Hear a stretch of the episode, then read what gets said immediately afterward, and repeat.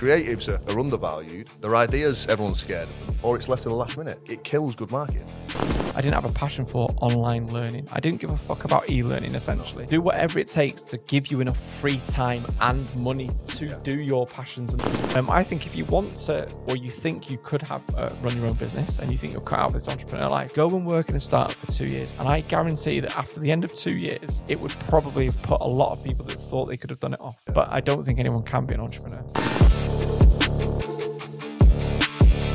On this month's episode of the Views My Own podcast, we'll be looking at why most businesses fail, why creative work is so undervalued, and we'll be discussing old school sales versus the modern way of selling. If this is your first time on the Views My Own channel, don't forget to subscribe and join the thriving business community at viewsmyown.social. What is it about creative work that makes people undervalue it so much? As a creative agency owner, I get pushback on prices, people not wanting to pay invoices up front, and customers thinking they're experts and can do a better job. But you wouldn't see that kind of undervaluation in other professions. I see loads of dull content because creative is an afterthought or done on the cheap. So why is creative work like design, video, animation, and copywriting undervalued so much? I think creative work, everyone thinks they can do it because because at any industry where there's a really low barrier to entry, right? And anyone because the, the problem with the problem with creativity is everyone has ideas and thinks that their own ideas are good, right? We all naturally do as humans. You don't sit there thinking I have all my ideas and everything I think about in life is shit. I'm just a shit person. You think my ideas are good and I could probably do that.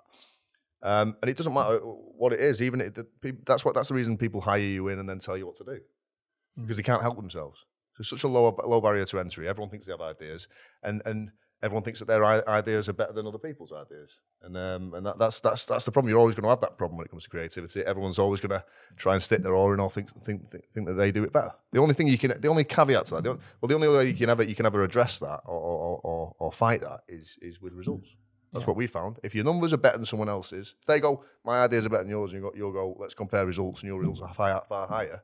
It's not. You've just won. That's the only way you can truly. I, w- I wonder if it's the um, the relationship though, because I think a lot of people that are decision makers are usually older and they've been in business longer and they've had to get Yeah. themselves into a position of making decisions, unless they've started their own business. And I think creatives traditionally, you think of like young, fresh out of college, uni. It's not proper work. You just cock about on the internet for a bit, or you just it's like colorful graphics. Or I don't think decision makers or like the older generation realize the skills and talent that's involved in it. And I don't think No. they like paying big money to young people. I Yeah, think- yeah, I think yeah. Bang on with that. I think Yeah. I seen Yeah, a tweet true. this week saying the um, the skills that were seen as fluffy or Mickey Mouse degrees like um, design, dancing. Yeah. Now actually you've got YouTubers making millions Yeah. with video content. Yeah. You've got Etsy stores from people who've done their own artwork, and you've got dancers on TikTok making millions. All of those. I, but I think you're absolutely right. Yeah, I, I think, think- they're. Business owners are thinking that's not a proper job. You just uh, you're taking the piss asking for proper money from that. Yeah. But the irony being, um, take for what Iron Productions do, for example. So when they do an animated explainer video, and then they see what price we quote, they don't realize a how many people are involved in that process, and how many different stages that an animated explainer video has to go through. So you've got someone that has to take everything you do as a business or a service or product, um, whittle that down into the punchy. It's got needs to have a hook, be engaging. It needs to succinctly say exactly what it is that you do or what problem you fix, and be interested enough to make people click and want to buy from you. They want to place that on their website. So you've got you've got that. So you've got the script writing element. You've got a voiceover artist. You've got somebody that's going to hand draw your assets. You've got an animator that's then going to draw them digitally. You've got to sync it all up. There's like five or six people that are involved at different stages of that process. I don't think people realize that when they can go on Fiverr or People Per Hour and see somebody in the third world offering it for like forty-seven pounds. Yeah, yeah, yeah. But then they want to go and take that product. Sorry, they want to go and take that animated explainer video, put it on their website, and use it to sell their two million pounds Yeah, products. yeah, yeah, it's like yeah, yeah. why would you spend 40 quid Yeah. and then expect something that's going to deliver 2 million pounds worth of business to your business Yeah, it's Pe- they don't make the same value mental, because they see yeah. themselves as doing a proper job and what you do is just it's cartoons Yeah. I think you bang on, and I think I have that conversation at least less nowadays, but at least once a month where they go, "I love the stuff that Iron puts out, and I love Mike Winnett's stuff." Uh, can you do that for me? Yeah. You say, yeah, sure. These are our prices. Oh, well, I could go to Fiverr and get it for forty quid though. Go then. But you Well, haven't ever fuck off seen anything off Fiverr. You've Fuck, seen yeah. Mike's stuff because it's good and it gets shared, Yeah, I and what, it takes I tell you time what, and money. Fuck off. See how well it does. Yeah. But- but- honestly, that- if it does well, if it does well off someone on Fiverr, and the chances of it doing well, I mean, I mean that that that's like a one in a thousand, one in a million chance of it doing well. Trust me. Yeah. We've used plenty of stuff off Fiverr when, back in the early days. We had no money. It was, it was fucking shite. But the other other thing that people um, forget about is the, is conceptual time. People really don't understand that piece because they go, oh well, you know, I, I when I've written blogs in the past, it only took me an hour or two hours. Well, yeah, of course it did. And how shit was it? Well, Yeah, the I fact liked that you're you still did a I liked your post on link was it on LinkedIn this week. Yeah. That was good. Well, my stripper post. Yeah. modelled on the uh, very delicious Mr. Winnett. yeah, cut the pictures in, please. abs, abs added at request. Yeah. I guess the Um, idea was that you were saying exactly that. That Yeah, content yeah, and I ads mean- are shit because they don't put enough time into That's it. exactly what it is. And what, what, what we get a lot of the time is um, is people people think that the, the, the, the problems come with people who don't have uh, great marketing strategies or you know they don't have um, um, the, the, the right processes in place or it's not executed and delivered in the right areas and the right channels right all that stuff's important i'm not saying it's not i think people got the, the, the, the underwear in a twist a little bit underneath the post saying um, you know that i was i was basically saying that all that shit didn't matter that's not what i'm saying what i'm saying is that a lot of the time the reason that there are so many adverts out there and so many, much shit we go through every day and you look at it and you think who the fuck's written that? Oh, who's came up with that advert? It's fucking rubbish. And the reason being is because they, they go through this whole process of, of, of developing this strategy and that, that's six months and then then uh, everything's kind of they come up with some top le- uh, level ideas and then they go through a sign off process and, and it's got to go through all the different departments to make, make sure this is right and it fits in with their process and eventually then they come to it and they go right we've got to come up with some creative and they spend two hours coming up with some creative and it's absolutely fucking pants. Or they uh, let some creatives in a room come up with something that's, that, that might actually do well, and then it goes right down through that sign off process again that just dilutes it into a pile of shit. And, and that's the problem. The creatives are, are undervalued. Their ideas, everyone's scared of them. Um, and, and, and or it's left to the last minute, and it just it, it, it kills good marketing. It kills it because everything should be led by the creative. Everything should be led by the thing that you are saying to your target audience that is going to cause them to act. Yeah. That's if it's not led by that, you're doing it wrong. We get the same thing when we're doing um, scripts for people's animated explainer videos. It's like they then you we basically write scripts for a living. We know what how it needs to be structured to deliver the results that you're paying us money to do. Yeah. Yet you want to add another three, four, five lines, and you don't realize that then kills kills the whole thing. And Yeah. then when it doesn't, when slash if it doesn't work, you'll go, well, that didn't work as well as as uh, we wanted it to. Well, of course it didn't because you didn't let us do what we wanted to do, which we actually are experienced in Yeah. doing for multiple different businesses. Yeah, you know what mad. I've started saying when that when that happens as well. So I've I've actually started pushing back and putting pushing back pretty brutally and saying, listen, right, that, I'm, this is what I'm saying will work because I know what works. That's why you hired us in. If you choose to change it, that, that's fine. But I am petty enough to say I told you so if it goes tits up, and I will do it. I, do, I do it to clients quite regularly, and I do go. I told you not to do that. It didn't fucking work. Are you going to try what I said in the first place now? the thing with the conceptual time as well, I think when people, uh, especially when it comes to video or um, animations, they look at it and go, "That's a sixty-second animation." I think some dumb fucks think that it takes sixty seconds to make. Like you make it in real time. This this Oh, is the point I wanted to make. Like a lot of time, you'll turn up on a video shoot, like me personally, because I do them. Here I am, and um, they'll go, "Oh, it's just pointing the camera, though, isn't it?" And there's like obviously so much more that goes into it, and it, whether it's you know scripting or the conceptual time or the actual production time, people kind of look at certain aspects of production, just go, "Is that it?" I put a post out on LinkedIn not too long ago. I was doing a photo shoot, uh, a video shoot, sorry, music video, and just rocked up with my camera, one of the ones we film on Vamo here, and um, they were like, "Oh, is that it?" I was like, "It's two grand camera, mate. Like the lens is probably the same. Like it's Yeah, it's yeah. decent bit of kit. Like I know what I'm doing." So I was like, "Right, okay." So I just put a flash on top of it. You'd Yeah. never use a flash for video because you know what's the point in just having a flash Yeah, and then yeah, just leave it? And they're like, "Oh yeah, that's better." I was like, "Just Yeah. don't have a fucking clue what you're on about." Yeah, But it happens all the time, and I think it's that is mad, just isn't an it? undervaluation of the profession. I don't think you Yeah. do that with a, a plumber when he turns up at your house, and Well, you, you don't yeah. say, that you know, spanner's I, too I small. re- I really want a, a, a Worcester boiler, but I'd like to pay half for it, and Yeah. I'm not going to pay you today. I'll wait till see if it warms the house up before we pay. And it's like, come on, yeah, yeah, yeah, yeah. yeah it's yeah, mad. yeah. When, I, when, I, when I used to get that pushback, oh, how much? Like I can get it cheaper.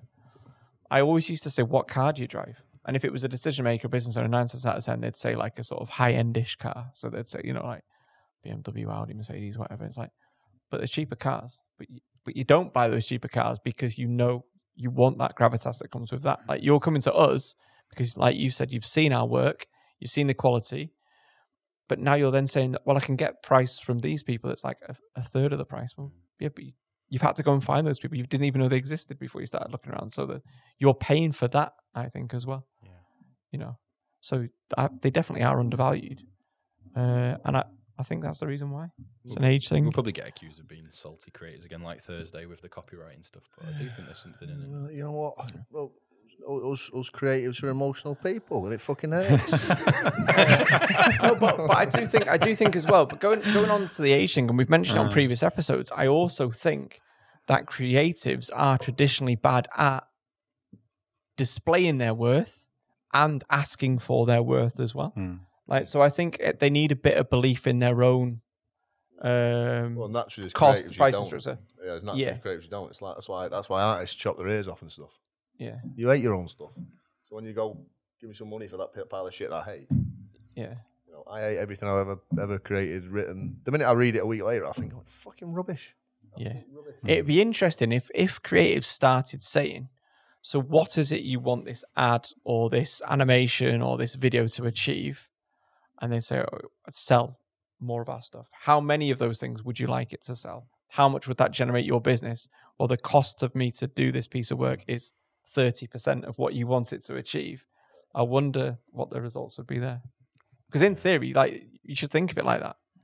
Do you think split payments on invoices are fair within creative? You do that, right? You We do have done 50 that, 50. yeah, So, 50. Yeah. Ideally up front, but Yeah. sometimes hmm. you'll get, oh, we're a bit nervous Yeah. and, we'll, and we'll go 50 50. But really, We do we do hundred percent up front and, and kind of refuse. We we, we we we don't budge on that. What we do budge because we do a six month minimum contract. We do budge on the contract length. So we will say you can trial us for two months to three, you know, something like that.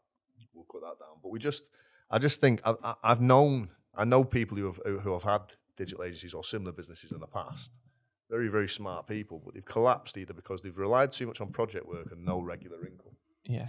or they uh, have relied on on shitty payment terms from huge corporates, which just fucking kill small businesses. Which you know, I- I, think you you- have to do everything you can to try and get as much money up front as possible for cash flow purposes, or you just die. You're a service based business. It's mo- your, your time is money, and you need you, you need that cash flow to be able to pay your staff. And from a buyer's point of view as well, do you think they're going to be uh, happier working on your work and come up with a better idea if they've already had their money up front?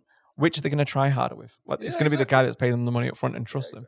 I think it's just a get out for some people. What they mean is, if we don't like it, we're not going to pay you. When you look online, it can feel like everyone is smashing it. Post about monthly revenue, new followers, but starting a business is stressful and risky. More fail than succeed. And in my opinion, not everybody is cut out to be an entrepreneur or business owner. Approximately 20% of small businesses fail within the first year, and 50% fail to make it to five years. If you want your business to succeed, it's important to understand these risks so you can try and avoid them yourself. Here's our views on why most businesses fail. I mean, there have been many failed because they had me in them. That was one of the reasons. you had some Um, failures, Dan. But mine was yeah. I've had yeah. I mean, I mean, what was it? Six before before Offended. Um, Can you remember you it? know, yeah, yeah. I've got. Um, we had Bob and Weave. Uh, that was a clothing business. Uh, we're trying to sell clothes, Good name. fashionable clothing into MMA and boxing. But MMA and boxing people don't give a fuck about fashion, so it's pointless. They're all in my dad's loft store, I think, in boxes. Uh, second one was um, was uh, I believe that was War Balm. That was where I made Vaseline in my kitchen for fighters with sensitive skin. Again, fighters don't give a fuck about sensitive skin, pointless. Um, then I did the new U card, discount card, but just, there was no real unique selling points to it. Um, what else did I do? Then Vonkel, which was a, an app where you could a video app for young people applying for jobs. Uh, I did the fucking what, else, what was the next one? Oh, um, then I started making random apps. So I did uh, I did the Rail, which was like a, a, a TK Maxx online. Only it was just shit. It was basically it was basically all the older Bob and Weave stuff. Anything else I could get my hands on. Uh, I had uh, then I, I then I um, I did um, what was the next one? Oh, Random Pet. So I, I, my my idea was to do an app where you can um, if you go on it, every, uh, you, you can get discounted pro- uh, pet products for your pet. But because I wasn't good enough at coding, I hadn't figured it out. uh, you could just it was just like a random. You, you pressed it and it give you a random pet item. Wow. And I thought I just can't get past this. I'm not I'm not smart enough, and I can't pay anyone to do it. So uh, I'll just call it random pet. So if you you might have a dog, but you like press it and it, it uh, like hamster fucking underpants would come up, you know, ten percent off. Um, pointless again. Um, and then the last one was where I really lost the plot, and that was where I managed to code this little like, little character that was a little, little chicken, and you could just kind of tap it, but uh, it was a random thing again. And uh, depending on how many times you petted this chicken, uh, eventually it'd lay an egg, and inside the egg would be uh, some sort of prize, like a Sports Direct voucher or something like. that. Um, but again, what so would people pay for that app? So people would pay for no, that it was, app? free, it was completely free. I didn't. I, I So didn't where did really- you make your money people there? Go, I didn't. That's the point. which, which is why most businesses fail, by the way, because they don't make any money or cash flow flow's fucking shit. Which is, um, and and then luckily, I, you know, I came up with with Offended and, and met met Dean, who who is an actual real business person, and we started making money. I've So, seen uh, I've seen people say that the reason why they die is the passion goes in the founders or the money runs out, right. and I think that's probably the- like the top of the funnel answer is that, isn't it? It's like have you run out of money or you right, you know, your Yeah, passion for that yeah, idea yeah, yeah. runs out. I just think there's a lot of shit ideas, and I think a lot of people have been told or sold the dream that they need to escape the nine to five and set up their own business. Like Yeah. a lot of people aren't cut out for running their own business. they, I think. fuck. It's not. It's not. I mean, we, we had a we had a um, you know chat uh, recently where, where, we, where we did kind of one to ones, and, and one of uh, one of our members of staff were, were, were moving towards being a director of the business, but we explained the differences between being uh, a head of in a business and being an actual shareholder director of a business, and what that actually entails in terms of pay, in terms of you know if the business doesn't perform well and all the rest of it. And and to be fair to her, her face was like, like she couldn't believe like the ups and downs and struggles of it, and it's not just a constant steady income. And you just because you're a shareholder, you don't suddenly suddenly earn loads of money. And Yeah. you might be a shareholder, but you, you there's a good chance that, that, that any liabilities are, are on your head as well if it fucks up. And then at the same time, it, it might never sell, so you're never going to make that those millions that you thought you were going to make. You just got shares in, a, in something that might just collapse one day. Oh, yeah. Um, and, uh, and kind of the realities of it were, were kind of lost on her. And, and, and it's only natural because she's never done it before. She's never been there. She's never been in a business. She's never, never tried to start a business. She had no clue what any of that entailed. But it was a, it was a huge shock to her. Yes. Mike got into a bit of a disagreement with someone on Twitter talking about something similar where this guy saying anybody can be, if, if they have the right support and time, anybody can become an entrepreneur. And you kind of took. Bollocks. Yeah, So that's th- wrong, I- I- and it's it's this it's you've got to define what entrepreneur is. Now, if an entrepreneur if entrepreneur is just can set up a business, yeah, well, any idiot can jump on Companies House and set up a business, right, for a few quid. But actually being a successful entrepreneur, I think not everybody can do this. I don't think it's something that everybody can do. There are some people that can't ask for money. Processes aren't very good at. The admin they're terrible at.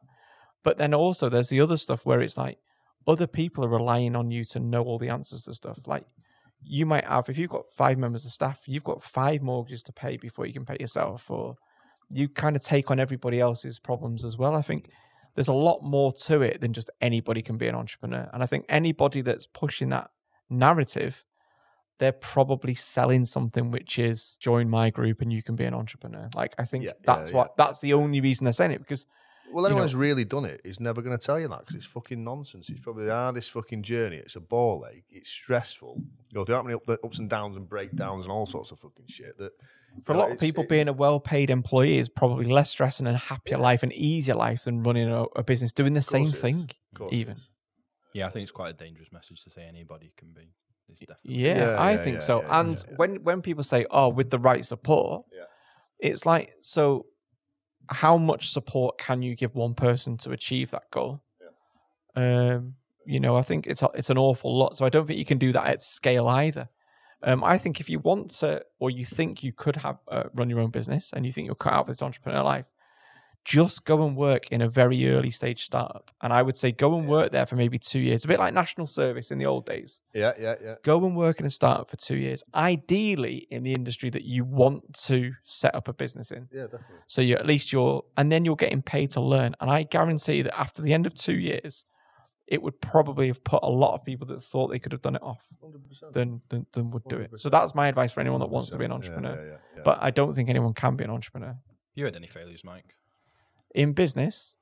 Uh, well, I'll take Learning Heroes as an example. So, Learning Heroes was uh, the business that me, myself, and Ian had, and it did quite well. originally we were going to try and sell so it was online training courses and originally we tried to partner with like websites like Monster and recruitment companies and it was for anybody that was going to a job interview that might have failed we wanted the recruiters to sell them access to these courses to help improve the candidates so they'd have a better chance of success at the next interview that was the thought process right and we were going to charge these candidates 40 pounds we got a partnership with Monster and they sent out an email shot to 1.1 million Yeah. candidates we only had something like 11 inquiries off that.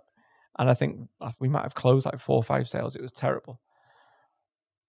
That would have been a failure. But what we realized is we were targeting the wrong person with the wrong uh, proposition. We couldn't, we could only sell four or five of that product at 40 quid.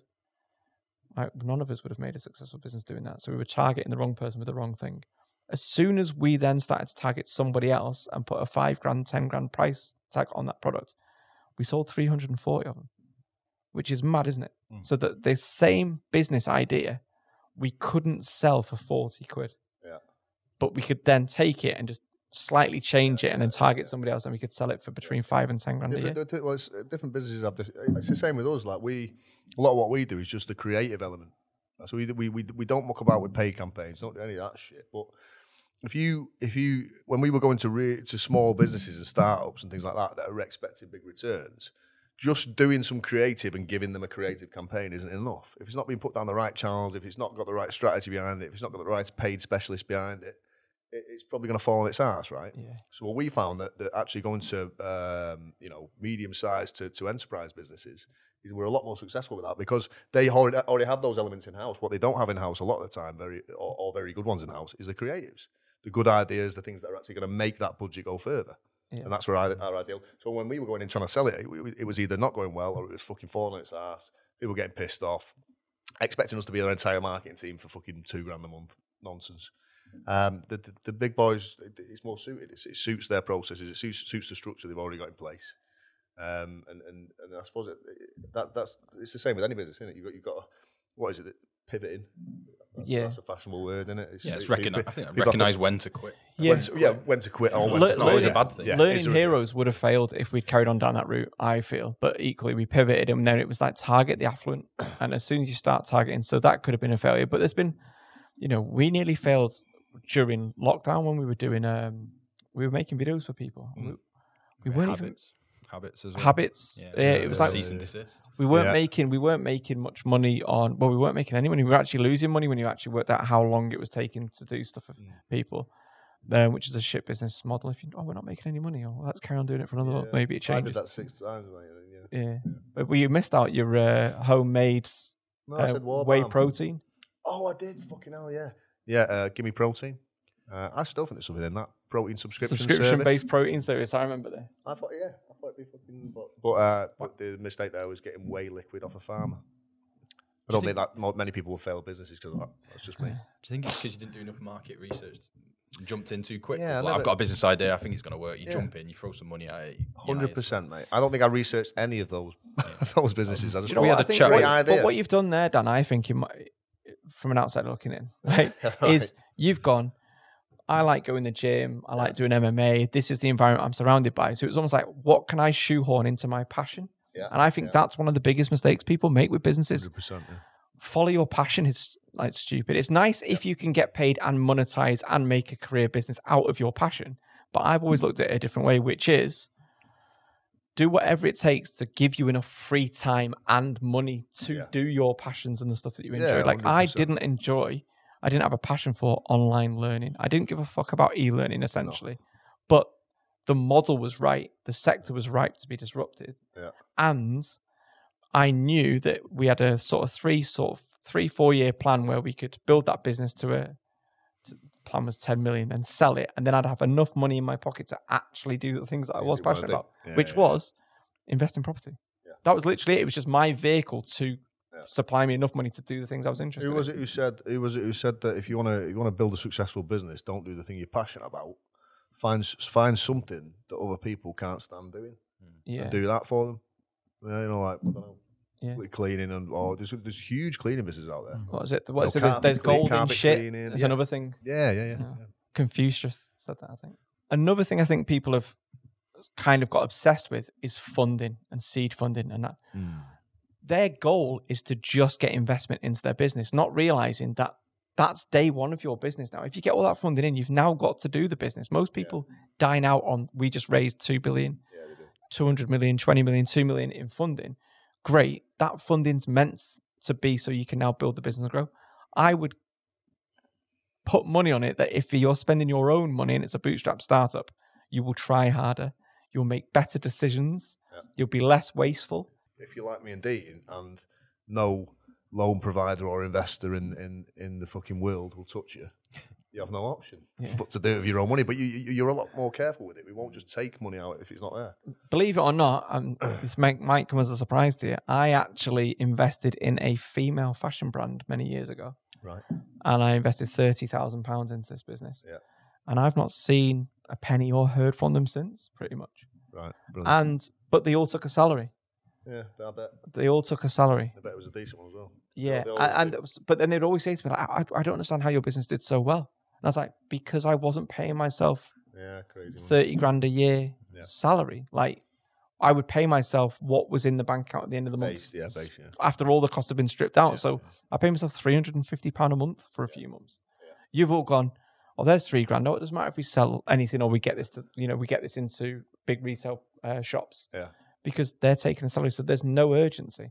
And I believe that was one of the reasons why it failed. And it was pretty cool as well. It was like if you were pregnant and you had a C section trying to sell it for him now, help him out. Um, there was like aloe vera in the fabric and it would help with the healing process and stuff like that. I thought it was quite cool. What happens when you wash the clothes? The aloe vera come out. Oh, I don't know. That's why it failed. Eh, That's why it failed. Right, was that Right. one, one, one wash and it's, it's just a normal t-shirt? One wash. But yeah, no, so it was it was to compete with like Sweaty Betty. It was for like affluent sort of business type Okay. women. It was quite interesting. Cool. I won't say the name. Um, you know, insider trading. Buy the shares, please, so I can get my money back. but yeah, no, so that was but I always think like I think if they didn't have investors, that would have been more likely to succeed than, you know, Mm. living a year off my money. 100%. Do you Yeah. think Offended's been the most successful out of all your startup ideas? You would say it 100% is, right? So do you think yeah, that's yeah, down far, to yeah. Dean? Or do you think Um, it was a better idea as well? So it was a good no, idea and you've got a better it was a better it was a better idea and it was something that was it was it was something that was developed all, all throughout all the other failures as well so it was something that, that, that I developed and became good at and the brand be, and I realized there was a there was a space for it but in terms of the commercial element of it that's 100% Dean yeah his, his, his, his mind is a lot more suited to that and, and what I realized was because I've, I've done six startups pretty much on my own by the one I did with my brother Bob Weave which um, to be fair to him, uh, the, the guy sold it in, into all sorts of stores and all, all, all sorts of places. But um, uh, the el- the element that is different there is, is, is Dean. So yeah, I might be the ideas guy, without Dean's commercial business brain, I, the ideas mean nothing. Yeah, I think that's why uh, like we work. I think our skill sets dovetail each other. Is that right? Dove, our skill Yeah, sets dovetail I each other. I think the models. mo- If I was to start a business now, I wouldn't start a nice to have business. I'd be selling something that is a must have and using our marketing and sales techniques now to just own that space. So would you say model first is more important than follow your Yeah, passion? model and product first rather than follow your passion. It's passion. interesting, isn't it? 'Cause that's uh, the counter advice to what a lot of these people would say. Yeah, I think know? people tend to do what they like. Like I used to sit after work and try and list out all these business ideas that you'd want to do. Like one of them was like shit hot curry was one, and drawing it all out on the livery of the van and everything. and he was going to drive around delivering curry, and he's like, "It's a terrible idea." um, but I think that's all right. What- as you well. know, one of my shit ideas. Shit I hot had- curry, yeah. I I've had, got him- I had this Like a idea. pun on diarrhea, to be honest. Right, so I had this business idea, which was going to be, uh, you know, like white van man, like a white van man, but it was going to be the white tan man, Right. or the white tan van, and it was going to be basically, it was going to be like mobile, uh, like beauty spa. So you'd go in and you could do your nails in there, you could have all your tan done. It would like pull up on your drive, you'd get in, and it, it was going to be this idea. Anyway, I researched it, and there was somebody that was converting vans to do this. And I was thinking, franchise it all over the country. Is cold calling dead? If you've seen the headlines, it would sound like there's no place in business for dinosaurs like me anymore. When I came up, I was on a dialer, it was outbound calls and dealing with constant rejection. Getting past the gatekeeper was a skill. Now it seems there's ways to bypass the gatekeeper and use social selling and modern techniques to get that sale. Joining us in the Vamo studio, we've got Holly Allen, who coaches SDRs, and Fred Copestake, the author of Hybrid Selling, to share some of their views on the modern way of selling. I think my experience of working with Mike, certainly in our last startup, was there was there was lots of activity that would get leads into the pipeline, right? So um, free PDFs you could download, loads of social posting, all of that. But then where we actually got our sales and where we got our money was Mike getting on the phone, speaking to people, booking meetings, doing demos. It was the hard graft that nobody want, and, he, and Mike's like kind of odd. He, he's he's fine with rejection, so he'll do 40, 50 calls within a The day. face like mine on a night out, and you'd get used to it as well, mate. But you are used to rejection, and I think you touched on it earlier. You have to kind of be a bit odd to be able to live with that daily. No wonder none of none of us want to do that. Who wants to get told no fifty times a day? but that was sales. Is it completely? Are we just avoiding it, or is it totally dead? I think a lot of startups die because most people don't want to do that bit. It's easy to hide behind email sequences and say nurture campaigns and all that stuff. I think a lot of startups, owners, founders, whatever, prefer to do that stuff. Hmm.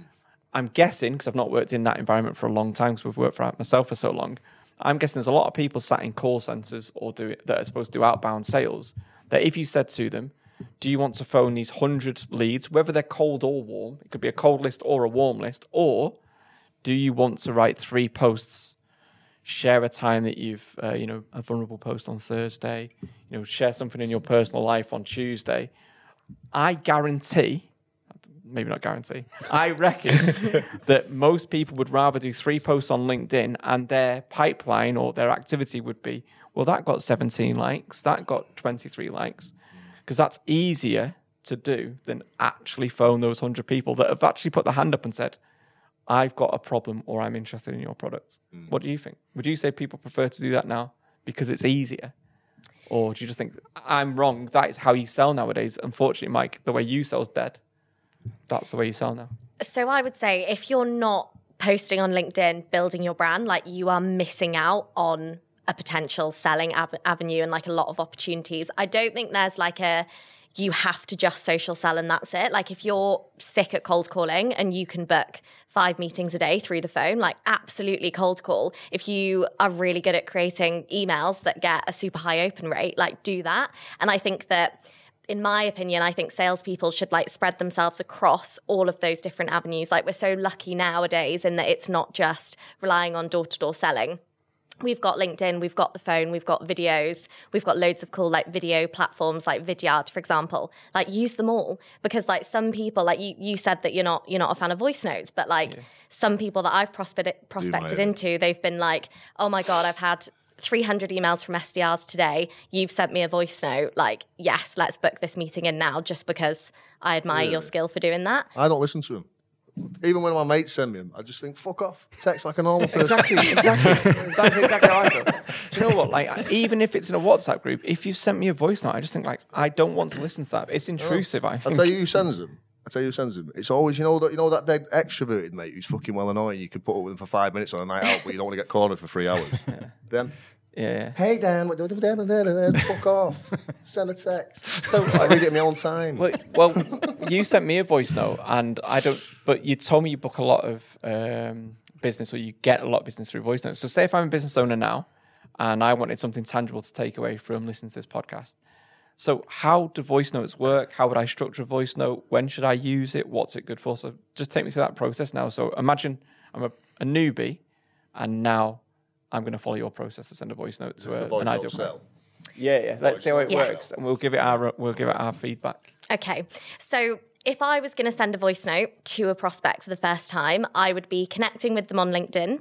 As soon as they've accepted my connection request, I'm going to be straight in there with a voice note. So no kind of message beforehand, no message after. I'm going straight in with that voice note. The reason why you want to be like quite quick with it is to create like that sense of urgency. They've just accepted your connection request, so your name is like fresh in their mind. They might have gone onto your profile. Hopefully, you've got a strong personal brand, so you've left an impression, and they've kind of looked at your company um, or seen your company name, so they know who you work for.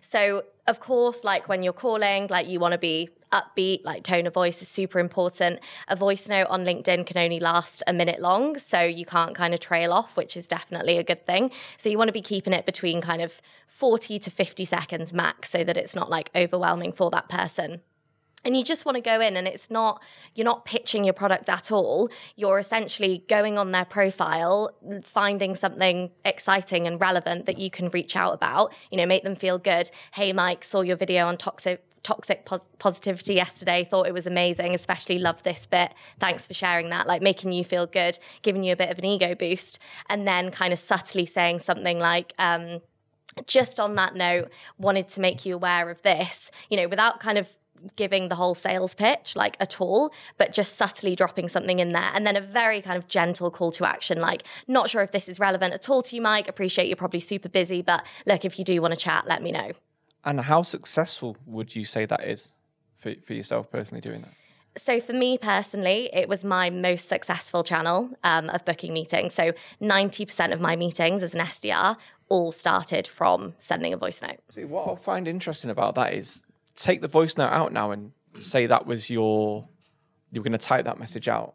You would get hammered on LinkedIn for saying like, oh, straight away you're already suggesting what you do as a business. like people say like, people say connect and don't send a message, even a DM. they do, they do. I mean, and does it does it you know does it matter what what sort of voice you got? 'Cause you got quite so a prim, I was about to prim and say that. I was voice. about as, to as much say as it, yeah, yeah, oh, that's not offensive, but you have prim. If I if I leave a voicemail, I Dan Kelsall here from offended you prick. that's, that's doing some business or what? You know what I mean, they're going to go absolutely Yeah. not. I I'm don't- Holly. Holly didn't say that though. I don't Her think I've got- structure was very clever. no, I, I, I've got to work on the delivery. I know. it was So, yeah. personalised. It was relevant. So yeah, you're, yeah, yeah, yeah. so that you're saying that's you still say important. that. So Well, I mean, I mean, voice wise, is that going to affect it? She Yeah. said, "I'd heard your stuff, seen it, and then this is what we do, but it was relevant to you, not just this is what we do. Do you want to buy some?"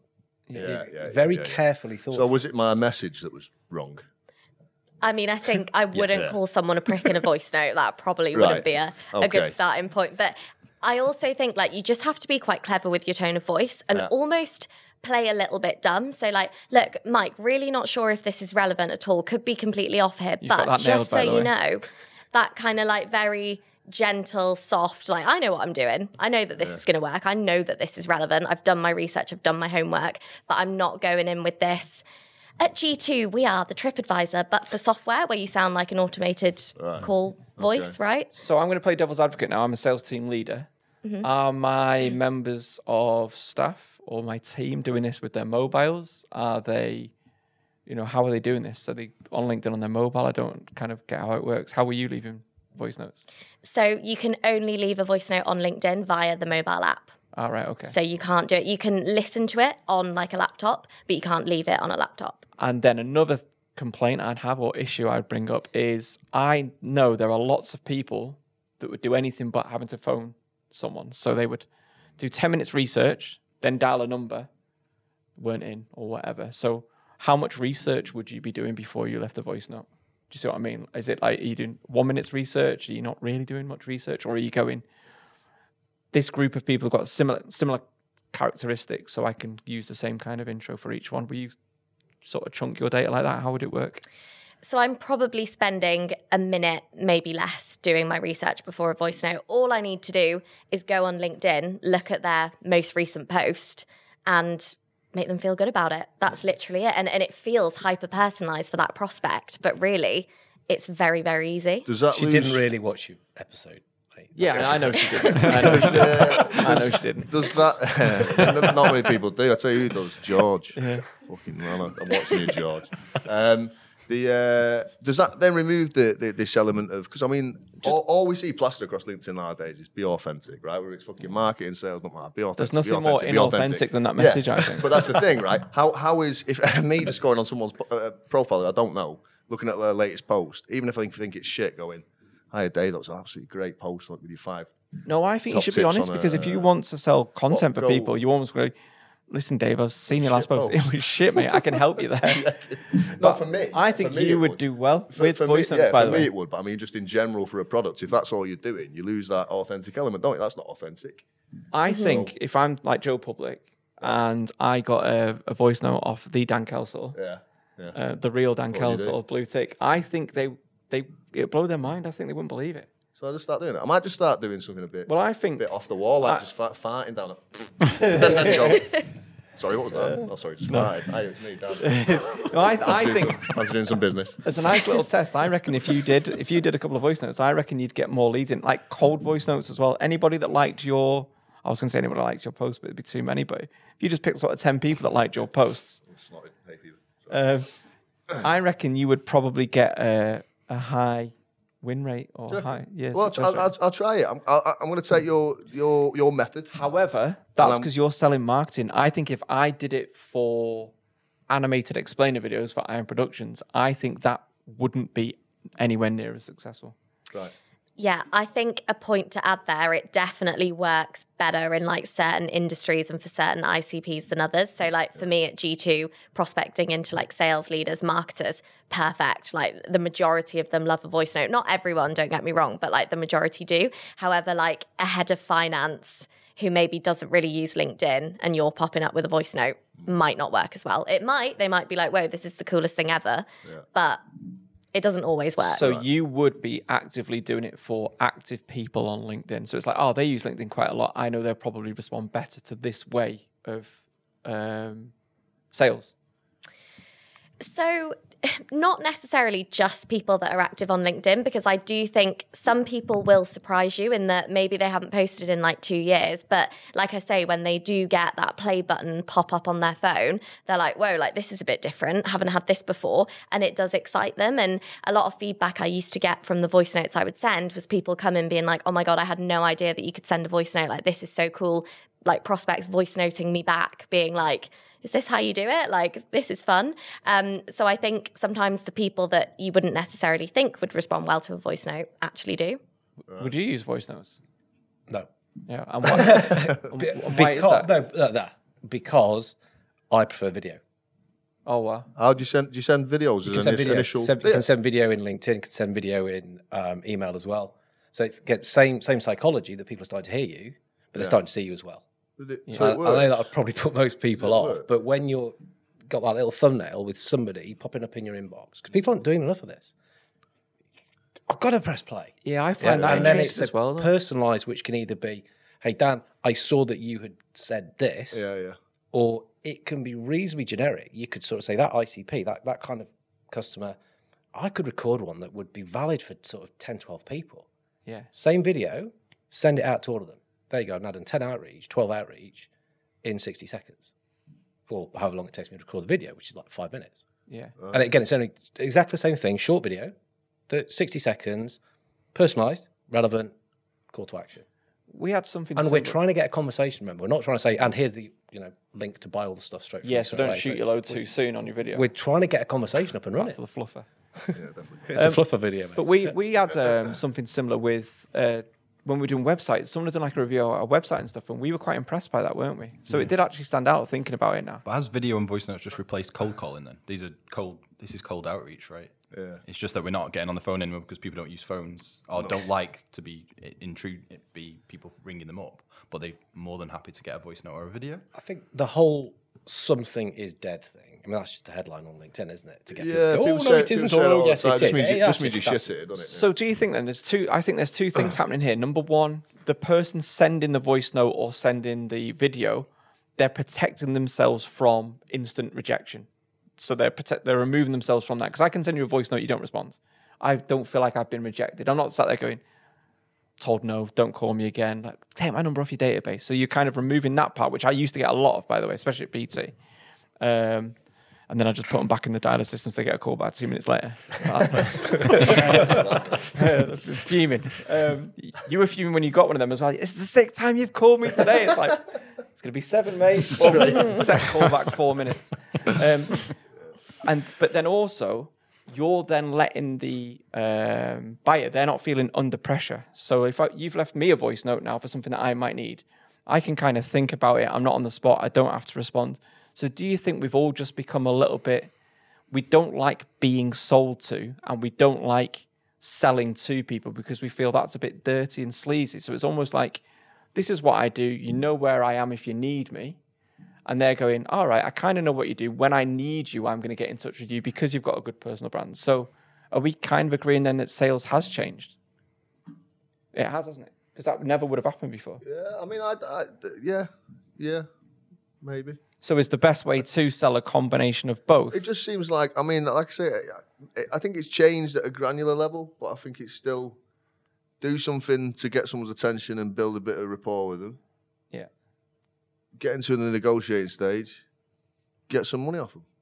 It just, that's that's not changed. I just think that the the, the methods we You do You need to do has something before negotiate. You don't want to be talking to What them about what it's. Yeah. Maybe that's what I'm getting. Well, this is why I don't sell. See, Well, no idea. It's- You probably do, probably just haven't recognised the stage, which Uh, is uh, we get into a conversation, we start to understand what it is you're trying to achieve, Yeah. how we could help with that. I want to do it like this, Dan. Mm, Fred, I'm not sure that's a good idea, mate. You probably want to do it like this. Oh, okay, right. I hadn't thought of that. No, 'cause it's my job to think like that. Okay, cool. Okay, what would that be worth?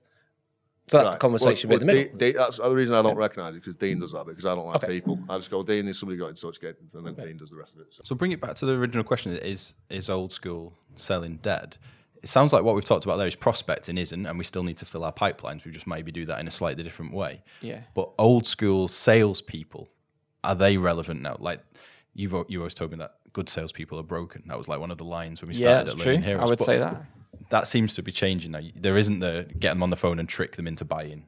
Yeah. Do you think that part of sales is dead now? Was that was that ever a part of sales though, or is that just that just some, some Probably- shit salespeople? Probably in the 80s. I just think the Right. boiler But room thing gave them a bad rep, 1890s, snake oil, and then 1980s, close, close, close. Really Right. good. But I'm not sure anything is dead. I've heard talk about stuff has evolved. Yeah. So if you look at sales and what's gone on in sales and kind of what's gone on over the last sort of number of decades, there's been always something that's reasonably hot that's sort of quite you know, good to do. Now a lot of that stuff is still relevant. You know, you look back to the 50s, use process. Brilliant. Yeah, we can still use process now. You look back to the 60s, psychology. Yeah, we're going to try to understand how somebody thinks and adapt our behavior to that. 70s, sell benefits. Yeah, absolutely. What this is why somebody would want to buy some offers. Hmm. 80s, closing. Okay, well, if we think about sales as a series of advancements, whether it's SDR to AE or whether you're running the full cycle yourself, that's still relevant. 90s, big deal, big change. That's consultative selling. That's where we spend way more time asking questions of people to help them make sense of stuff. When we go into the noughties, we start talking about value. So, you know, do we all understand? We all, not just I'm going to come and tell you what value is, but do we understand what value can look like? Yeah, then we come into the tens. That's when we start really talking about personal brand. So you're representing that you know, I am the person that can do this. And to twenties, we come into collaborative selling. So it's it's not that anything's dead. It's just that it's moving on. We can take the bits which are still worthwhile and useful, you know, kick out the stuff that's rubbish. But surely there are sections that I did. So, like I started my only real sales job. Yeah. It was down the road here in Basta Studio, where it was Ultimate Kitchens Furniture. They gave me a, a, pe- a page out of the yellow pages. I was 16. They gave you a, a list out of the yellow pages. You just worked your way down, speaking to people, cold calling, and then people kicking off, like Mike said. Lasted two weeks. You know, I was out of there. That's nobody does that now, right? That's gone. No, you- you'd be surprised. So we've got two clients. This is this is the other thing. We've got two clients who um, who both scaled back their marketing efforts. So they were get they were doing marketing. I think one of them wanted to scale back because they, they thought it was too silly and unprofessional, and one of them wanted to scale back because they um, they didn't think they were getting the number of leads through for this product that they thought they should be getting. Um, and what they both did instead was scale back the marketing and build two call centers, neither of which have worked. So they've literally built these call farms of, of experienced people, though, not, not not not just kids off the street, not just shit like like you know little shits like me who go, who are getting sales jo- jobs on Gumtree. You'd be an SDR nowadays, mate. They're like the bottom of the. They fl- a feel to me fluff- like the bottom of the. Uh, you'd be a fluffer. fluffer, yeah. But we we had even that- let you on s- screen. you had that at Learning Heroes, didn't we, where you outsourced some of the sales activity? yeah, and they were yeah. wanky, if I'm honest. Well, I mean, yeah. I mean, it's, it's it's one of them. I, That was I- my I, I think I think that you know these and these are experienced people. Like one of one of them sold a, a, a business that was mostly made up of call centers. Sold it for a lot of money. I think it's like close to 140 million. The other one sold uh, a business that's like um, a connectivity business, um, and again in the in the hundreds of millions, right?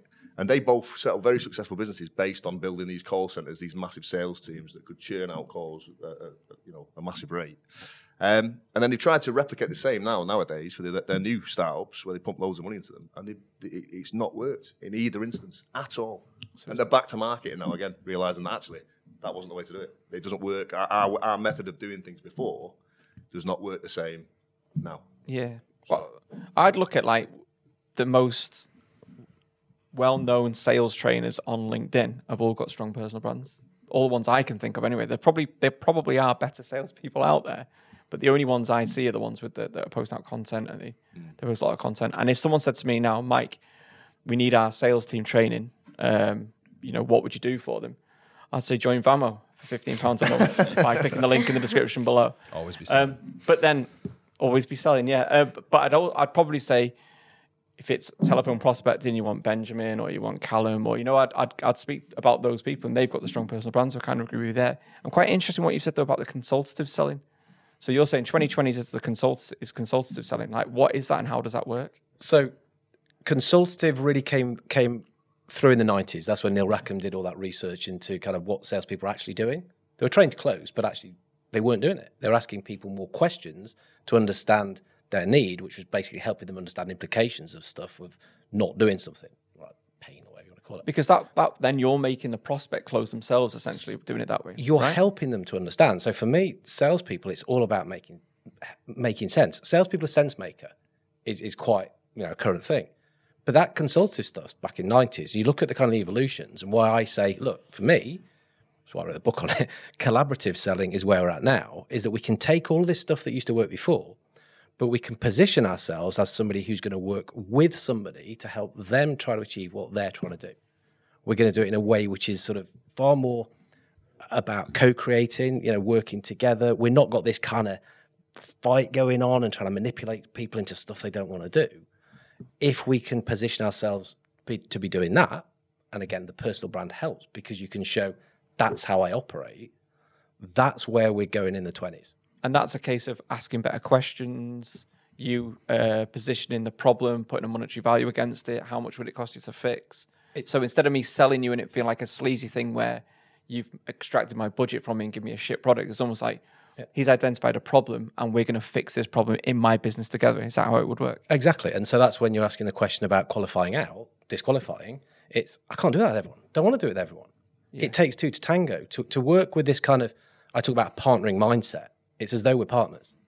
Now, partnerships is something that's deliberate.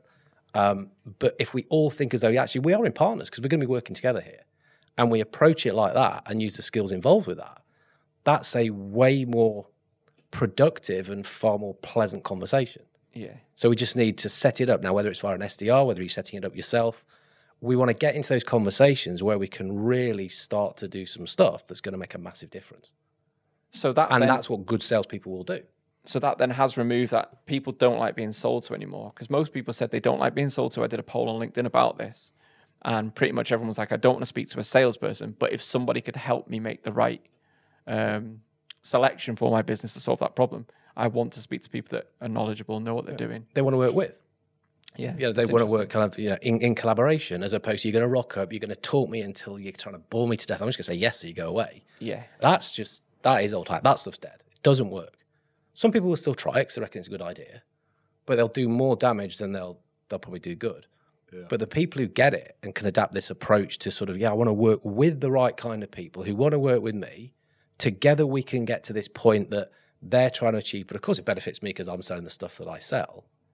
That's the more modern sales approach. yeah so it's Now, not a whether rebrand anything's really died along the way, you know, we might do less of something, but we can bring in all of the things that are going to aid us in that in that way of working. That's what smart salespeople do in whichever flavor, whether they're SaaS, whether they're kind of selling trucks, whether they're selling beer, whatever. It's just more modern way of working. But What's one bit of sales advice that stuck with you? What's the best piece of sales advice you've ever had? Put you on the spot. Sorry. Ooh, interesting Uh, To the group, question. yeah. to the group yeah one I had very, very early on in the career, make the customer look good. Simple as that. And that's not changed. That's not dead. That's what I just described when I was talking before. It's like that's a way of doing that more effectively. Um, so yeah, I'd, I'd stick with that one. Like it. Yeah, I'd say ask for the sale. The number of people that don't ask for the sale when someone's literally wants to spend money with you and people are still awkward about actually saying, So are we going ahead with that? Like, let's do it. Most people don't want to do that. I imagine you'd be quite bad at that. I'm bad at lots of things, mate. What? what, what, what? Actually, like even when someone said that, like, yes, I'm really interested, blah, you, you actually asking for the money of someone. I'm fucking. I'm absolutely terrible. Like, honestly, Yeah. I was about to say because my best bit of uh, sales advice I've ever received was off myself, where I said, "Stop celebrating before the ink's dry." Yeah, yeah. that's. I think I've that's. got- uh, the amount of deals I've gone out and I've gone on, I've gone on a three day bender and gone back, and it turns out we haven't got a deal. So I mean, so get the fucking contract signed. That's my yeah, uh, money in the bank. It's not a in the sale, bank? there's money in the bank, is what they Well, say. there Dan. you go. Yeah, yeah, Yeah. I've heard that question asked so many times, but I've never heard anybody quote themselves No. as giving themselves the best advice. I did. I did. After a while, after a while, thinking, this doesn't It was work. worth coming and doing this Yeah. just for that. But it's well, well, I, I would look at it and say, well, you've kind of outsourced that part of the process to Dino, right? So Well, you're, well, you're- it's his business as well. He's not outsourced. no, but what I'm saying is like that you you he does the bit that he's good at, and you don't do the bit that you're good at. Like me I and Ian kind of used to do it that way, but Yeah, Ian's, yeah, Ian's yeah. now actually embraced that sales. Yeah, side. I very quickly realised that you know, no matter how hard I tried, uh, there's a lot I just can't be good at, and I, and I, and I just stick to now. I just stick to getting good at the stuff that I'm good at. That's what I'm saying, like, at the stuff I'm good at, I would- than trying to solve the. I'm never gonna. I don't. I don't think I'm ever gonna be a good salesperson. I'm too nervous and jittery and anxious to start asking for money, and I'll beat around the bush or whatever else. But But I'd say you've I got the stronger get- personal brand, though, eh? So I've never seen Dino do a post on LinkedIn, and I- I've never seen any of Yeah, his exactly. content So on it. he doesn't have That's to. what I'm saying. So you, you're to- kind yeah, of like balancing act, isn't it? Yeah, quite, yeah, it's quite just- a good um, split to have. Yeah. So you probably social sell, and Dino Um, actually does the. I, I the don't call it again. I just think social selling's a made up bullshit word. I think uh, I, I I do marketing. He he sells the sells the product. stuff. Interesting. Holly, have you, have you got a bit of advice that stuck with you? No pressure. if not. Um, listen more than you talk. Two No, I've, ears- I've fucked up there as well. haven't I? two ears. so that was interesting. Well, One of my uh, original sales trainers says you've got two ears, one mouth. Use them in those ratio proportions, percentages, whatever. We'll edit one of those words out. yeah. Yeah. So Yeah. they're two ears, one mouth. Build on that. So two ears, one mouth, using that proportion. Two eyes, because looking at people, reading the body language, seeing whether what they're saying is consistent with that, with that is big. Hence, jump on video if you can. One nose, Go and smell the people. bullshit. Yeah. On those, yeah. Two feet. So put yourself in their shoes. That for me is the biggie. If you can put yourself in their shoes, so you can start understanding what's important to them, what pains they've got, what things they're trying to achieve, why that's important to them from a business point of view, from a personal point of view. That's probably the biggest of the two to one ratio. Yeah. So yeah, two ears, two eyes, but also two feet in their shoes. Old school selling, is it dead? I don't think it's died. It's just adapted. That's what I would say. Yeah. The best bits of it are still around. But if you're smart, utilize what tools you've got at your fingertips and you will be a far more successful salesperson. Thanks for watching the Views My Own podcast. If this is your first time here, don't forget to subscribe to the channel and leave your comments below. And also, we've got an online community that helps you improve your marketing, get better at sales, and make your business a little less shit. Click the link in the description.